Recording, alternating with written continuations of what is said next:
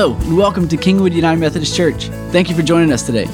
Wherever you're listening from, and whatever service you're listening to, we strongly believe because of our Lord and Savior Jesus Christ, there is always more to life.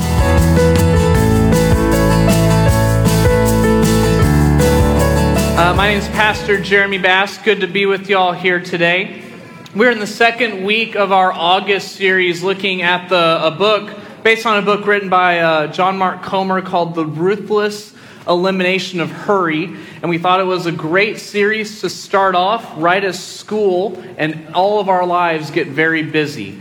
And we talked last week about how do we eliminate hurry in our lives? How do we take these practices that have been in the church for centuries and millennia and date back to the time of Jesus and reincorporate these practices into our lives as we get back into our busy schedules to not just passively accept the hurry lifestyle of our world, but how do we mimic the practices of Jesus and the way of Jesus? And today, the practice that we're looking at is the practice of silence and solitude which I'm sure, as many of you are thinking, this is the perfect sermon for Jeremy to give, the quietest of all the pastors.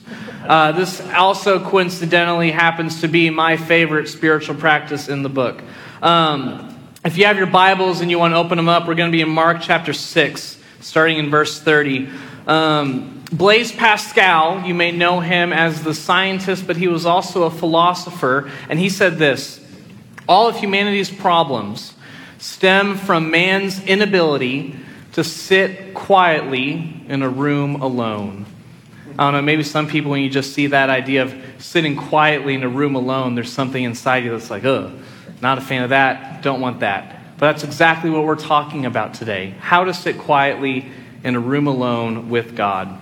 So let's look at how Jesus models this practice of silence and solitude. Mark 6, starting in verse 30. Hear the word of the Lord.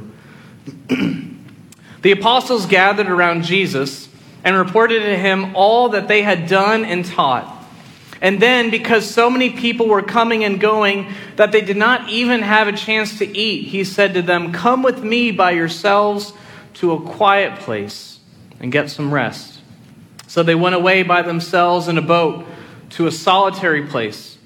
But many who saw them leaving recognized them and ran on foot from all the towns and got there ahead of them. And when Jesus landed and saw a large crowd, he had compassion on them because they were like sheep without a shepherd. So he began to teach them many things. Verse 35 By this time it was late in the day, so his disciples came to him and said, This is a remote place, they said, and it is already very late. And then we're skipping down to verse 35. Immediately, Jesus made his disciples get into the boat and go on ahead of him to Bethsaida while he dismissed the crowd. After leaving them, he went up on the mountainside to pray. And later that night, the boat was in the middle of the lake, and he was alone on the land. The word of God for you and me, the people of God. Thanks be to God. So, that middle section that we skipped over is excuse me, it's the miracle of the feeding of the 5,000 in the Gospel of Mark. It's the, I would argue, one of Jesus' most impressive miracles. So I would probably, if I had to rank Jesus' miracles as most impressive, I would put raising people from the dead, number one. And then probably number two would be feeding 5,000 people from just handfuls of bread and fish one of the mightiest it's one of the miracles that's recorded in all the gospels This is the feeding of the 5000 and i don't know if you caught this but right before and after this miracle jesus seeks to go and be alone with his disciples and with the lord. It says in verse 32 many people kept coming and going that they didn't even have a chance to eat. And so jesus said to his disciples come with me by yourselves to a quiet place and get some rest. And then 32, then they went to a solitary place. But the crowds followed Jesus. That Jesus sought time to be alone with his disciples. He sought time for solitude, sought time for silence. And yet he was interrupted. Has that ever happened to you? where you sought silence and solitude, or maybe you found a perfect time that you were alone with yourself, like finally, it's just me and my time, me. And then you get a phone call, maybe a text or a work email, or a kid that was supposed to be napping suddenly comes screaming through the door, and all that silence and solitude you thought you were going to have, all that quiet me time that you thought was you were waiting for, anticipating, is suddenly gone. If that's ever happened to you, know that you have a friend in Jesus who had that happen to him as well. So Jesus is seeking solitude, seeking to go to a quiet place, a solitary place, and then the crowds come, and Jesus says, Well, the crowds are here, I, I might as well bless them. And so he does, but what, notice what, what's different about Jesus versus probably someone like us. I know for me, if I had like my quiet time plan or my solitary time plan and it gets interrupted, I'm like, well, that's that. Not gonna, not gonna be able to get that back. That's not gonna be available for me for the day. But Jesus, after this miracle, after the miracle happens, he goes and seeks silence because he didn't get it before the miracle. It says in verse 45 immediately Jesus made his disciples get into the boat and go on ahead of him to Bethsaida while he dismissed the crowd. It's this image in the Greek of Jesus saying, Get on out here, like compelled them, forced them, like kicked them out into the boat and said, Y'all are getting away from me. That's all I care about. Just go over there. I'll find you. You figure it out. I need time for me. I need time to be alone. I need time for silence and solitude. And then what Jesus does it says in the scripture, he goes up on the mountainside. He goes away from everyone to the top of a mountain to be alone, to seek silence and solitude. They were in the boat, it ends in verse 47, and Jesus is alone on the land. And Jesus recognized that time spent with silence and solitude with God was more important than sleep itself.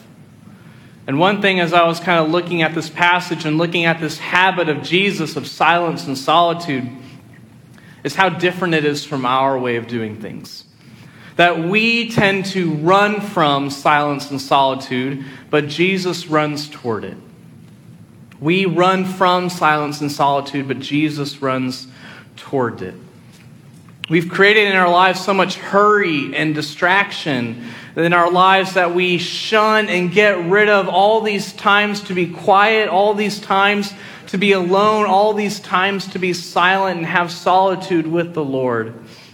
In the book, uh, John Mark quotes a, a sermon or a study that says that 77% of young adults, when they're bored, pull out their phones. And this book was written, I think, like six years ago, and I would say that within the six years, you could up that statistic even more. and what we've done is we've eliminated these empty spaces in our lives. We get rid of it, or maybe it's being taken away from us.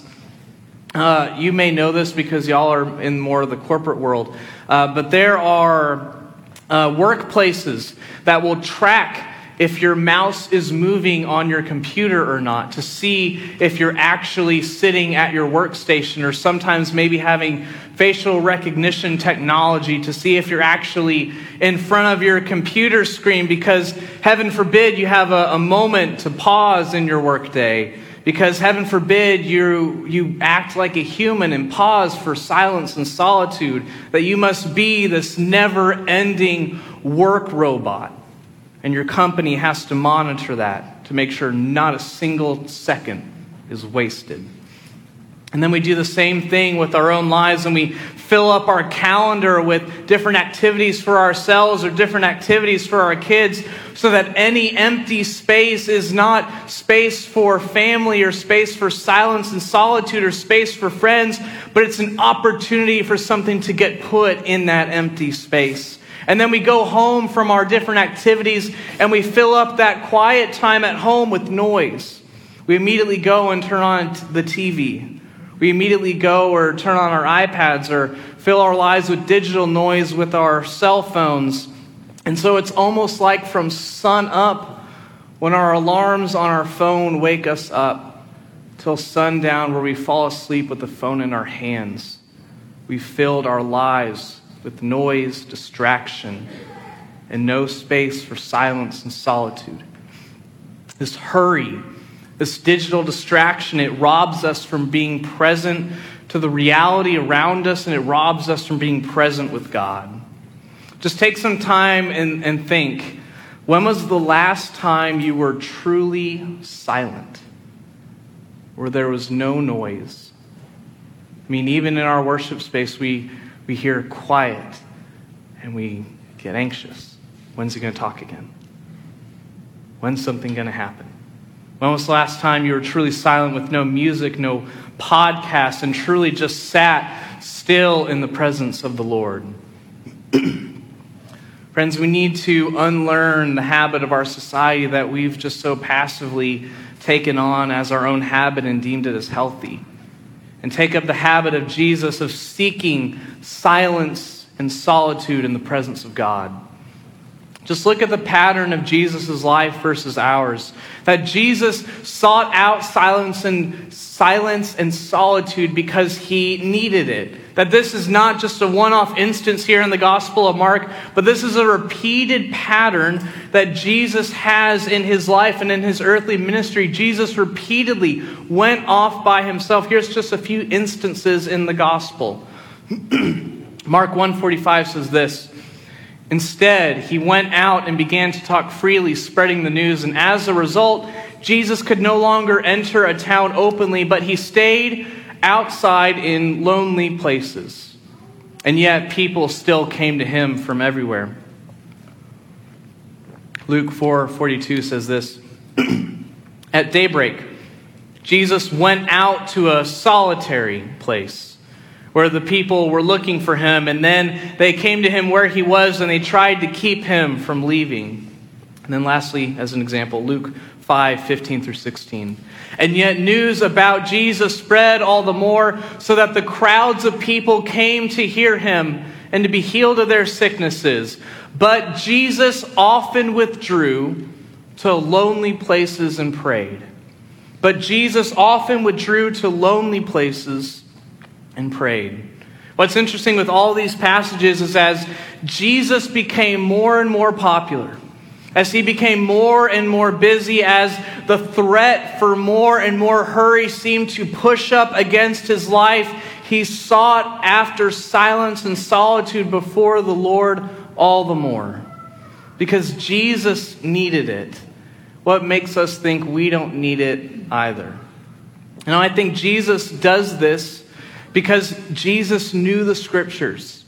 Jesus knew that the scriptures speak about seeking the face of God all the time. It's this secret that's hidden throughout the Old Testament and hidden throughout the Psalms. In fact, I would say it's not that hidden, but it's laying out in plain sight if you're looking for it. Here are a couple Psalms just to illustrate this Psalm 91, 1 through 2.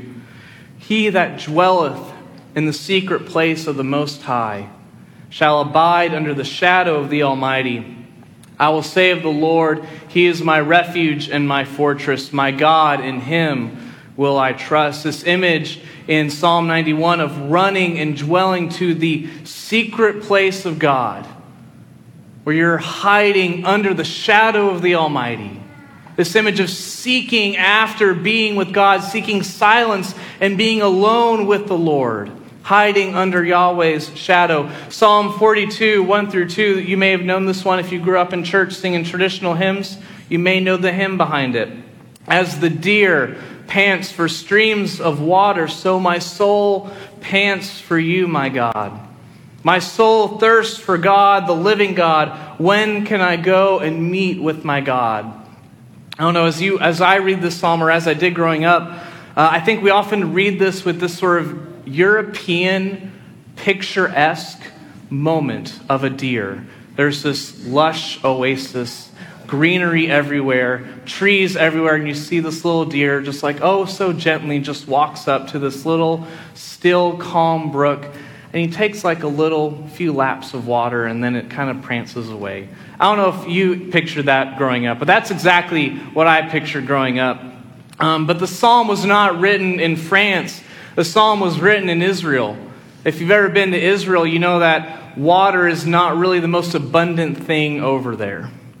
And so it's this image of a deer that's probably been living in the desert, not having many sources of streams of water, and it hasn't had water for a while. It's hot, it's panting, it's longing for water. It's like a dog that's been outside in the Texas heat that comes in and immediately goes straight to the water dish. It's looking for an oasis in the desert. And the psalmist says that is the image of what our soul should look like in seeking the presence of God like a deer who's so thirsty that it comes up to a stream of water and it pants after the water. Hear the longing of the heart of the psalmist. Hear the desperation in the heart of the psalmist. My soul thirsts for you, God, the living God. When can I go and meet with my God? And then finally Psalm 46:10. Be still and know that I am God.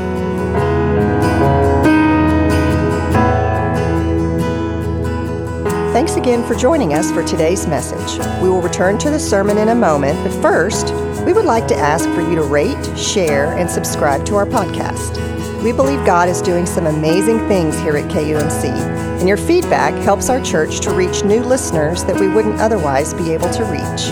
Now, let's get back to the Word. work. called to be still in the presence of the Almighty.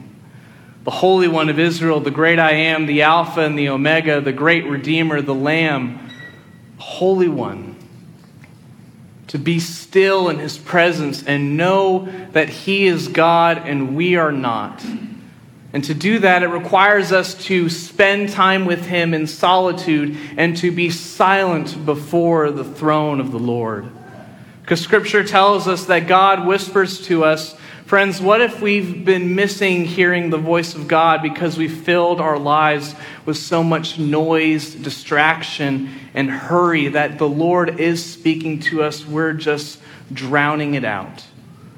What would it look like if we were a people who were still in the presence of the Lord?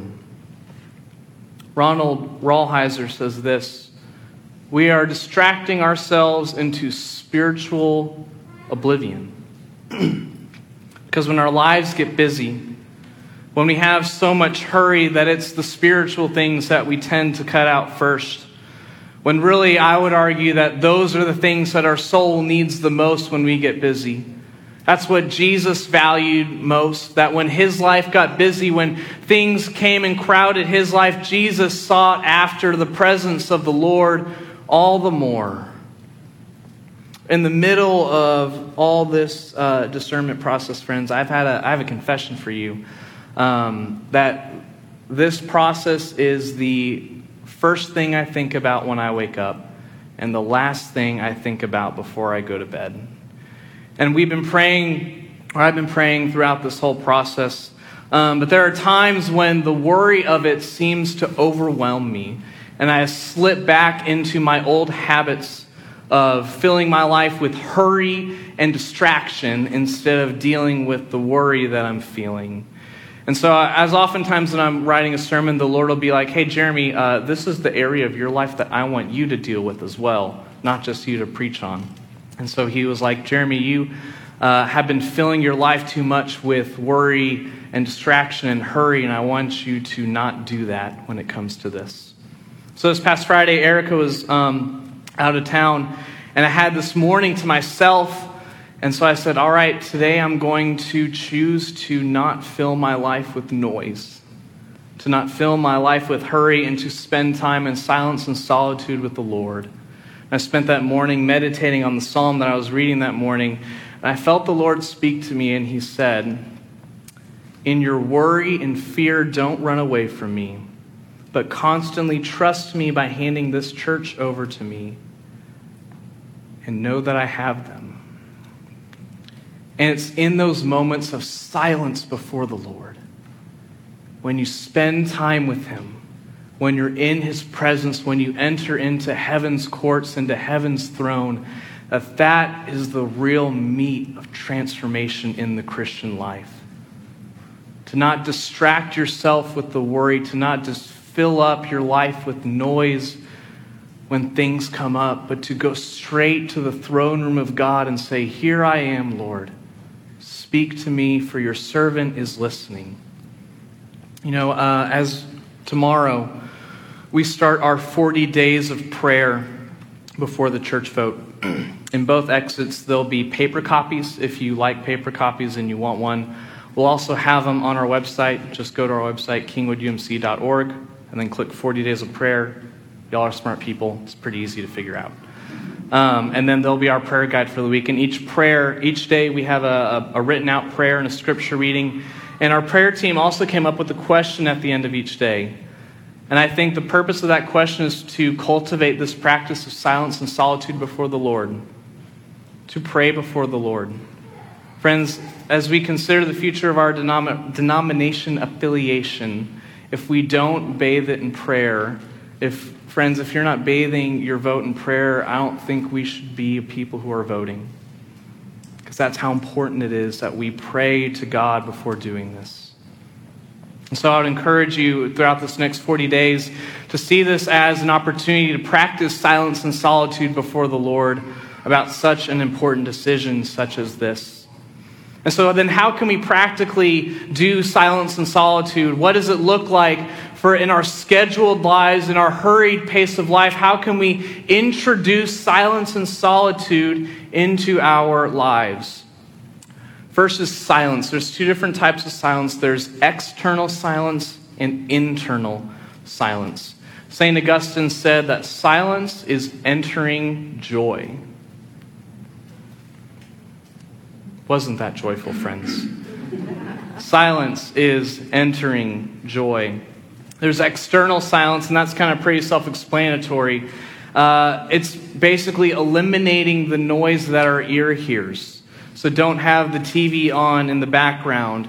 Don't always be listening to music or podcasts. And our phones, I would say, are a form of external noise that we need to silence.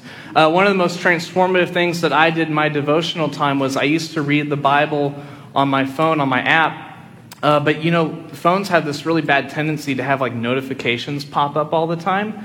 And so I'd be reading my Bible and suddenly, like, oh, a text came in. Well, I have to do that first, and then I'll go back to my Bible reading. So now what I do is I take my phone and I put it away from me, and I do old school, hard copy Bible. And it's been the most transformative practice in my life because that phone is, a, is an example of distraction and hurry that I can so easily introduce into my silence and solitude in the morning. And this find time to eliminate external noise from your life. It doesn't have to, you don't have to become a monk, but just find those moments in your life when you can uh, just be silent before the Lord. Uh, I do this by having a devotional time every morning. That's when I find it's easiest. It may be easiest for you at, in the evening when all your kids are in bed. Or maybe you're just more of a night owl and you like to do it in the evening as well. Or it could maybe be in your lunch hour, or you have a long commute into downtown Houston, and so that might be the best time for you to be silent in the presence of the Lord. Whatever works best for you, and to look for those little moments. To look for those little moments. Could be during your lunch break, could be in the car waiting to pick your kids up don't immediately turn on the TV in the evening, that all these little instances that we fill with noise, fill with distraction, to instead maybe take a few of those and fill them with the presence and silence of the Lord. And then the second is internal silence. And this is often the most difficult one or the more difficult one because the external silence in our life is tend, tends to drown out that internal silence that we want to ignore. It's those worries, those fears, those things that we fantasize about, those running thoughts, those running things that we can't seem to get out of our mind. That we externally eliminate the silence so that we can still the storm in our soul. The way that I do that is I just turn it over to the Lord. Just anytime it comes up in my prayer, just be like, all right, here's this, here's this, and just give it all over to Him. All those things that chip away at our joy, love, and peace, and just give it to the Lord. what I found was the best thing for me. I used to have this list that I would pray every single day, and I found that the list just became more and more of a chore. And then one day the Lord told me, He said, Jeremy, you're a contemplative at heart, so pray like a contemplative. Uh, which for me, the way that that looks is instead of immediately praying my list to God, I sit before the presence of the Lord each morning and say, All right, Lord, what do you want me to pray about? And then he usually tells me what he wants me to pray about. But what I've done is I've incorporated more time of silence in my prayer. You don't have to fill your prayer time talking to God. You can just be still in the presence of the Lord, and that is transformative in and of itself. Because when we're silent before God, it allows Him to speak to us more. To just say the prayer, Speak, Lord, for your servant is listening, and then set a five minute timer to not say anything. That's how I started listening to the voice of the Lord and just dwelling with Him, to be with Him. Because to the Lord, quality time is quantity time. Quality time is quantity. The Lord doesn't want us to have this perfect 30 minutes in the morning. I think we often idealize what a per, like if I don't have my perfect devotional, oh, I, I fantasized too much. Oh, I dozed off as I was reading scripture. Oh, uh, I had this prayer and I couldn't couldn't think or couldn't focus. And we have maybe this fear that if I don't have this perfect devotional time in the morning, then I've ruined the rest of the day. I've ruined my spiritual time for the morning, and the rest of it is ruined. And I think what God wants for us is to not focus so much on having a perfect 30 minutes, but to look at that 30 minutes as the setup for a continual conversation with Him. Continual time with Him. Pray unceasingly, as Paul says, to incorporate the Lord into the mundaneness of your day, to bring God in the silence and the solitude into your daily life, to spend more time with Him, to invite God into the moments of your life. Because it doesn't have to be an earth shattering devotional every morning, friends, and that's okay. Some of you may need to hear that, because I know I sure need to hear that. It doesn't have to be an earth shattering devotional every day. And then solitude, the other practice. Solitude is not isolation, solitude is spending time with God. Solitude is spending time with God, inviting the presence of God into your life. Henri Nouwen, the Catholic theologian, said this Without solitude, it is virtually impossible to live a spiritual life. We do not take the spiritual life seriously if we do not set aside time to be with God and listen to Him. It is virtually impossible to live a spiritual life without solitude. That's a hard word from him, but I found it to be a true word. Because what we spend our time on reveals our heart's true priorities. What we see when we look at Jesus is we look at eliminating hurry and reintroducing these new practices into our life. We need to be a people who are intentional. That these practices, they don't come automatically, that we have to cultivate them, we have to seek after them, we have to uh, change the pattern and habits of our life if we want to mimic the lifestyle and the pattern of Jesus. So, friends, what I would challenge you this week to be silent and in solitude before the Lord is to invite the presence of God into your prayer. Imagine yourself before the throne of God and invite Him into your space. Say, Lord, teach me your voice to find that secret place with God, to be still be still in the presence of the Almighty and ask the Lord to come and meet with you in that area of your deepest need that you need Him to heal, that you need Him to restore hope, that you need for Him to restore joy and peace. And then just dwell in His presence. To take this time and not distract, not hurry, and turn to the Lord who is good and merciful. The Lord, as Ryan quoted from the psalmist, lifts us up from the muck and the mire, sets our feet on solid ground, puts a new song in our mouth, a hymn of praise to our God. In the name of the Father, Son, and Holy Spirit. Amen. As we remember uh, the night in which Jesus was betrayed, we remember that he took bread and he broke it. And he said, This is my body, which is broken for you. Whenever you eat of it, do it in remembrance of me. And then when the supper was over, he took the cup, he gave thanks to you, Father, and said, This is my blood of the new covenant poured out for you and for many for the forgiveness of sins. Whenever you drink of it, do it in remembrance of me. And so, Lord, pour out your Holy Spirit on us gathered here and on these gifts of bread and juice. Make them be for us the body and blood of Christ, that we may be for the world the body of Christ redeemed by your blood. By your Spirit, make us one with Christ, one with each other, and one in ministry to all the world until we feast in victory at your heavenly banquet.